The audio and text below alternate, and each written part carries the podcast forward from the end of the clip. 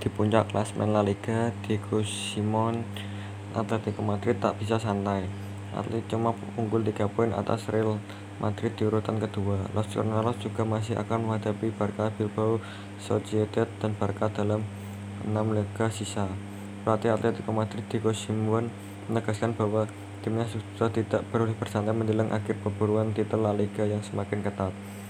Teraktual Atletico sukses mengalahkan Huesca dengan skor 2-0 pada Jordana ke-31 La Liga di Stadion Wanda Metropolitan Jumat 23 April dini hari waktu Indonesia Barat. Gol kemenangan Los Scorpions masing-masing dicetak oleh Angga Korea pada menit 39 dan Yari Koresan pada menit 80.